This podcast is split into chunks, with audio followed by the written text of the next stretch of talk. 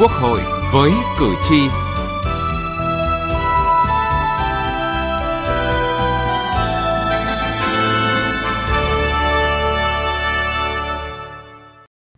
Thưa quý vị và các bạn, trong công tác lập pháp, Quốc hội luôn dành nhiều thời gian tập trung cho việc nâng cao chất lượng các văn bản luật. Mặc dù vậy, công tác lập pháp vẫn tồn tại những hạn chế bất cập cố hữu qua nhiều nhiệm kỳ chưa được khắc phục. Đó là tình trạng luật không thống nhất, trồng chéo mâu thuẫn, văn bản hướng dẫn luật chậm ban hành, thiếu hoặc hướng dẫn không đúng với quy định của luật. Những tồn tại này đòi hỏi tiếp tục đổi mới, nâng cao chất lượng việc ban hành các văn bản pháp luật nhằm đáp ứng kịp thời yêu cầu của thực tiễn cuộc sống và sự phát triển của đất nước trong tiến trình hội nhập quốc tế. Chương trình Quốc hội với cử tri hôm nay, chúng tôi đề cập nội dung này.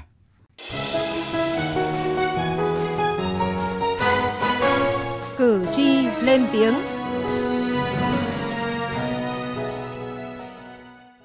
Thưa quý vị và các bạn, văn bản luật được ban hành chậm, chưa kịp thời đáp ứng yêu cầu của thực tiễn cuộc sống, tuổi thọ ngắn, chất lượng còn hạn chế vẫn là những ý kiến của cử tri trong nhiều buổi tiếp xúc cử tri với các đại biểu Quốc hội. Theo cử tri Phạm Tiến Du ở phường Trần Nguyên Hãn, quận Lê Trân, thành phố Hải Phòng, hiện nay hệ thống các văn bản pháp luật đã khá hoàn chỉnh, bao trùm lên tất cả các lĩnh vực của đời sống xã hội, Tuy nhiên, cử tri cũng rất băn khoăn đặt câu hỏi tại sao nhiều luật mới ban hành, thời gian chưa nhiều, song đã phải bổ sung sửa đổi, thậm chí có luật sửa đổi liên tục. Tôi mong rằng ờ, Quốc hội chúng ta ờ, cần phải quan tâm nhiều hơn nữa đến chất lượng của các văn bản pháp luật để làm văn bản pháp luật chúng ta có sức sống lâu dài và ổn định hơn. Kiên quyết thì không để cái tình trạng chậm lợ văn bản pháp luật. Tiến tới là không có tình trạng là lách luật và đồng thời đấy phải tăng cường cái giám sát việc đưa pháp luật vào cuộc sống để khi chúng ta ban hành các văn bản pháp luật rồi thì các nghị định thông tư cũng phải ban hành kịp thời. Chất lượng luật hạn chế thường xuyên phải sửa đổi, bổ sung sẽ tác động đến ý thức chấp hành và tình trạng lách luật, nhờn luật. Quốc hội cần sớm xây dựng hệ thống pháp luật ổn định, minh bạch, không tạo cơ hội cho tình trạng lách luật, tham nhũng chính sách là ý kiến của nhiều cử tri. Bà Ngô Thùy Linh ở quận Hoàng Mai, thành phố Hà Nội cho rằng luật không theo sát những yêu cầu của cuộc sống, thiếu khả thi hoặc kém hiệu lực vì bị động, chờ đợi văn bản hướng dẫn là những vấn đề đòi hỏi các nhà soạn thảo ban hành luật cần suy nghĩ. Khi ban hành ờ, văn bản pháp luật ờ, thì phải đưa ra những cái ờ, điều luật cụ thể và thi hành được ngay và phù hợp với cuộc sống, nhất là những luật có tác động lớn và ảnh hưởng trực tiếp tới người dân.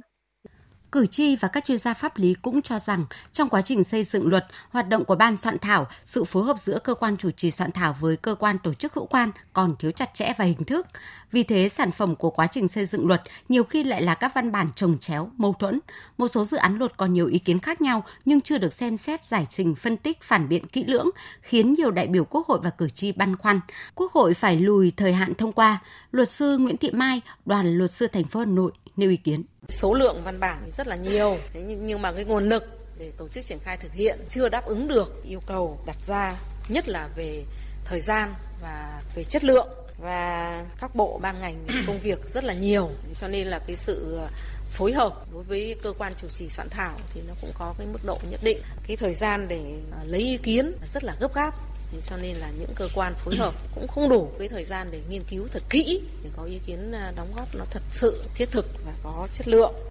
Luật chưa được ban hành kịp thời, đồng nghĩa các quan hệ phát sinh trong thực tiễn cuộc sống bị bỏ ngỏ, khó xử lý vì thiếu quy định. Thực tế này đòi hỏi cần phải nhìn nhận nghiêm túc về những bất cập, hạn chế vướng mắc trong công tác xây dựng luật để có giải pháp hiệu quả.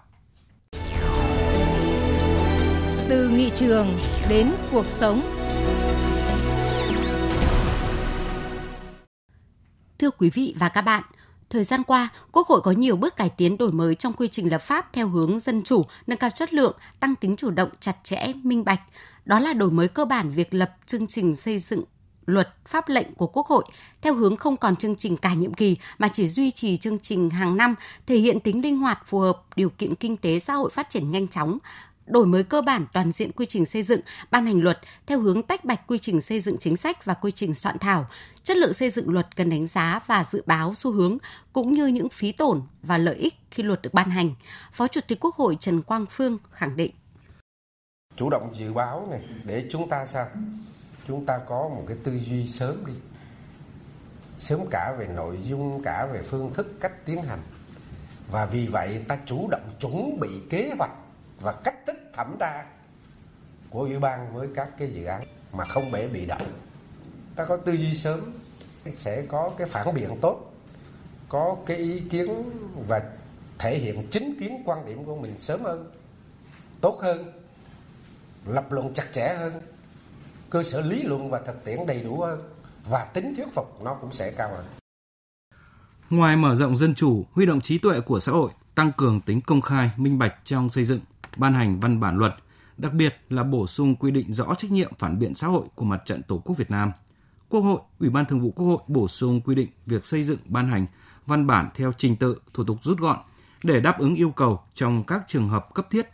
bổ sung quy định rõ, đầy đủ và nâng cao hơn trách nhiệm của các chủ thể trong xây dựng, ban hành văn bản. Theo đại biểu Nguyễn Thị Kim Anh, đoàn đại biểu Quốc hội tỉnh Bắc Ninh, để Quốc hội thoát khỏi thế bị động cũng như nâng cao chất lượng công tác xây dựng luật pháp lệnh, cần có giải pháp khắc phục cũng như chú trọng đổi mới, chủ động trong công tác này. Nâng cao hơn nữa vai trò phản biện chính sách để đảm bảo luật, pháp lệnh được ban hành phù hợp thực tiễn, nhận được sự đồng tình cao của xã hội. Theo đó, phải coi trọng việc lấy ý kiến của các hội, hiệp hội, doanh nghiệp, người dân có tính đến đại diện vùng miền, ngành nghề, độ tuổi, giới. Từ đó có sự phân tích, tiếp thu thực chất. Cần thiết thì thành lập nhóm chuyên gia để nghiên cứu, tiếp thu các ý kiến đóng góp, đảm bảo tính khách quan, Cùng với yêu cầu luật kịp thời đáp ứng những yêu cầu của thực tiễn cuộc sống, các đại biểu Quốc hội cũng đề nghị các dự án luật cần sớm thể chế hóa nghị quyết của Đảng. Đại biểu Nguyễn Văn Cảnh, đoàn đại biểu Quốc hội tỉnh Bình Định đề nghị chương trình xây dựng luật pháp lệnh cần thể chế hóa về chủ trương khuyến khích và bảo vệ cán bộ năng động sáng tạo, dám nghĩ dám làm, dám đột phá vì lợi ích chung. Những đột phá thường đi trước pháp luật hoặc pháp luật đã quy định, nhưng trong một số trường hợp cần phải bỏ qua để đạt được những kết quả cao hơn vì lợi ích chung Tuy nhiên, hiến pháp cũng quy định các tổ chức của đảng và đảng viên hoạt động trong khuôn khổ hiến pháp và pháp luật. Như vậy, muốn có đột phá và vẫn tuân thủ hiến pháp thì chúng ta cần có luật bảo vệ người dám nghĩ dám làm. Luật này có thể xung đột với nhiều luật khác như luật ban hành văn bản quy phạm pháp luật, luật đất đai, luật bảo vệ môi trường, luật hình sự vân vân. Nếu Quốc hội đồng ý khi có xung đột giữa các luật thì luật bảo vệ người dám nghĩ dám làm sẽ có giá trị pháp lý cao hơn thì chủ trương bảo vệ người dám nghĩ dám làm vì lợi ích chung sẽ sớm đi vào cuộc sống. Chất lượng văn bản luật được làm nên từ kỷ luật, kỷ cương và những đổi mới mạnh mẽ cần có trong thực hiện chương trình và quy trình xây dựng luật pháp lệnh. Theo đại biểu Nguyễn Thị Việt Nga, đoàn đại biểu Quốc hội tỉnh Hải Dương, công tác xây dựng luật rất quan trọng và phải đảm bảo kỷ luật lập pháp để các cơ quan thực hiện đảm bảo đúng quy định. Khi mà cái công tác chuẩn bị được kỹ càng thì cái chất lượng xây dựng luật sẽ tốt hơn rất là nhiều. Khắc phục được cái tình trạng là từ trước tới nay có những lúc mà chúng ta hơi vội vàng ừ, khi mà xem xét thông qua các dự án luật. Có thể là do thời gian quá ngắn và có thể là số lượng các cái dự án luật trong một kỳ họp tương đối nhiều. Cho nên là không những đại biểu quốc hội rất vất vả, mà các cái cơ quan có liên quan cũng rất vất vả trong cái việc thẩm định cũng như là chuẩn bị các cái dự án luật. Thế và cái điều mà đại biểu Quốc hội chúng tôi rất mong muốn là khi đã thông qua các cái chương trình xây dựng dự án luật này, thì các cái cơ quan có liên quan khi mà chuẩn bị hồ sơ dự án luật thì cần phải tích cực và đảm bảo nghiêm túc, tuân thủ nghiêm túc về mặt thời gian. Khi đại biểu Quốc hội chúng tôi còn có thời gian nghiên cứu và khi có thời gian nghiên cứu thì đương nhiên là cái ý kiến xây dựng luật pháp của đại biểu Quốc hội sẽ được kỹ lưỡng hơn và chất lượng xây dựng luật cũng sẽ tốt hơn rất là nhiều. Đại biểu Phạm Trọng Nghĩa, đoàn đại biểu Quốc hội tỉnh Lạng Sơn cho rằng vấn đề này cần xem xét ở hai góc độ khác nhau. Thứ nhất, về tính kỷ luật trong lập pháp thì đã có quy định rõ ràng trong luật ban hành văn bản quy phạm pháp luật về thời gian trình tự trình Quốc hội. Thứ hai, ngoài quy định của luật, sau khi Quốc hội thông qua chương trình xây dựng luật pháp lệnh thì chính phủ cũng cần có kế hoạch cụ thể giao cho các bộ trưởng trưởng ngành thực hiện để trình Quốc hội về mặt quy định thì chúng ta có về mặt thực hiện thực tiễn thực hiện thì chúng ta cũng, cũng đã có. Bởi vì không phải tất cả các dự án luật đều đều bị chỉnh muộn hoặc hoàn chỉnh chậm mà chỉ một số ít các dự án luật thôi. Từ cái cạnh thứ hai thì có những một bởi vì là chúng ta đang trong quá trình phát triển nhưng mà thực tiễn cuộc sống mà nó thay đổi rất nhanh khi chúng ta lập chương trình là có thể chúng ta chưa dự dự liệu hết được các cái tình huống khẩn cấp có thể xảy ra hoặc những cái tình huống mà cần phải điều chỉnh nhanh để cần phải có các cái quy phạm pháp luật để điều chỉnh phù hợp với yêu cầu của thực tiễn thì những cái lúc ấy thì chúng ta cũng có những cái trường hợp mà rất nhiều dự án luật được đưa vào chương trình đồng thời là là trình cùng với một cái kỳ họp mà trong thời gian rất là ngắn.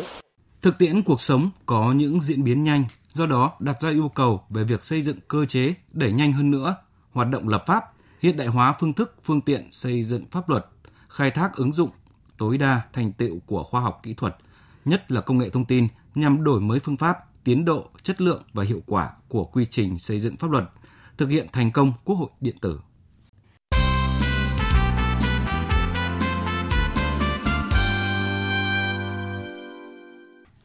Thưa quý vị và các bạn, lợi ích nhóm trong xây dựng pháp luật hay tình trạng tham nhũng chính sách là vấn đề luôn tồn tại, tình trạng này gây ra nhiều hậu quả lớn.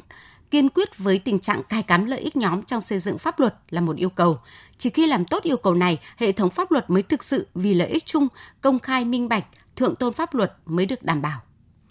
Hai nhóm lợi ích cơ bản xuất hiện trong quy trình xây dựng chính sách pháp luật, đó là các cơ quan quản lý bộ ngành, là cơ quan được giao chuẩn bị các dự án luật và nghị định cũng như ban hành các thông tư hướng tới lợi ích của ngành lĩnh vực mình phụ trách. Tiếp theo là nhóm lợi ích từ các đối tượng chịu tác động của chính sách, mong muốn chính sách, pháp luật đưa ra có lợi cho nhóm của mình. Tham nhũng chính sách xuất hiện ngay từ khâu đầu tiên là hoạch định chính sách. Lúc này, nhóm lợi ích thực hiện vận động hành lang, thậm chí bôi trơn lợi ích của mình được luật hóa. Trước hết là được đưa vào chương trình xây dựng pháp luật. Trong giai đoạn xây dựng và ban hành chính sách, tham nhũng có thể xảy ra với những hình thức tinh vi như việc thêm bớt các câu chữ có lợi cho nhóm lợi ích mình hoặc những thủ tục giấy phép con không cần thiết vào văn bản quy phạm pháp luật. Cách thức này thường xuất hiện trong các văn bản hướng dẫn luật. Ông Lê Thanh Vân, Ủy viên Thường trực Ủy ban Tài chính Ngân sách của Quốc hội phân tích có 3 khía cạnh xem xét để nhận định văn bản pháp luật đó là vì mục đích chung hay lợi ích riêng. Xem xét nó dưới khía cạnh là mục đích lợi ích chung hay là lợi ích riêng. À, tinh tường biết ngay đó là lợi ích nhóm hay không. Xem xét nó ba khía cạnh. Một ấy là cái mục đích của chính sách đó nhắm vào đối tượng nào là biết ngay lợi ích à, thuộc về ai. Thứ hai ấy, là những cái quy định cái nội dung của các cái văn bản pháp luật à, quy định như thế nào thuận lợi cho ai thì biết ngay lợi ích nó nghiêng về phía nào. Và thứ ba khi mà triển khai sử dụng cái công cụ pháp lý đấy thì kết quả nó mang lại cho ai thì biết ngay lợi ích nhóm theo bà Trần Thị Dung, Phó chủ nhiệm Ủy ban Pháp luật của Quốc hội, để hạn chế được lợi ích nhóm trong xây dựng chính sách, trách nhiệm của chính phủ các bộ ngành cần được đề cao. Xây dựng pháp luật thể chế, Thủ tướng Chính phủ chỉ đạo các bộ ngành để thực hiện một cách nghiêm túc, đầy đủ nhất luật ban hành văn bản quy phạm pháp luật. Tôi nghĩ rằng là Thủ tướng quyết liệt, các thành viên chính phủ quyết liệt thì với việc đó thực hiện được. Cái lợi ích nhóm gắn với ai? Với các bộ ngành. Vậy thì không chỉ Thủ tướng mà các thành viên chính phủ phải quyết liệt và phải nghiêm túc thực hiện. Như thế mới tạo được một sự đồng bộ, mới giảm được cái việc là lợi ích nhóm trong xây dựng luật. Ông Nguyễn Mạnh Cường, Phó chủ nhiệm Ủy ban Tư pháp của Quốc hội cho rằng cần sớm thể chế quy định của Bộ Chính trị về kiểm soát quyền lực, phòng chống lợi ích nhóm trong công tác xây dựng pháp luật trong đó lưu tâm các cơ chế thực chất để đẩy mạnh phòng chống tham nhũng, tiêu cực, lợi ích nhóm trong xây dựng pháp luật nói chung. Công tác phòng chống tham nhũng tiêu cực nói chung và cái công tác phòng chống tham nhũng tiêu cực trong công tác xây dựng pháp luật đó là một cái công việc chung của toàn hệ thống chính trị. Nó không phải là cái nhiệm vụ riêng của một quan nhà nước nào. Và vì vậy cho nên là việc ban hành một cái quy định của Bộ Chính trị về kiểm soát quyền lực, phòng chống lợi ích nhóm tham nhũng tiêu cực trong công tác xây dựng pháp luật theo tôi là rất cần thiết. Và nó có ý nghĩa quan trọng trong cái việc mà chúng ta tiếp tục thúc đẩy đẩy mạnh cái việc phòng chống tham nhũng tiêu cực lợi ích nhóm trong công tác xây dựng pháp luật nói chung. Xây dựng hệ thống pháp luật minh bạch bảo đảm bảo vệ lợi ích chung là cơ sở quan trọng tạo đà cho sự phát triển kinh tế xã hội, cho cuộc sống của người dân phụ thuộc phần lớn vào một quy trình liêm chính, công khai, thúc đẩy sự giám sát của người dân và các cơ quan đại diện dân cử liêm chính trong quy trình xây dựng luật là trách nhiệm của cơ quan soạn thảo và cơ quan lập pháp.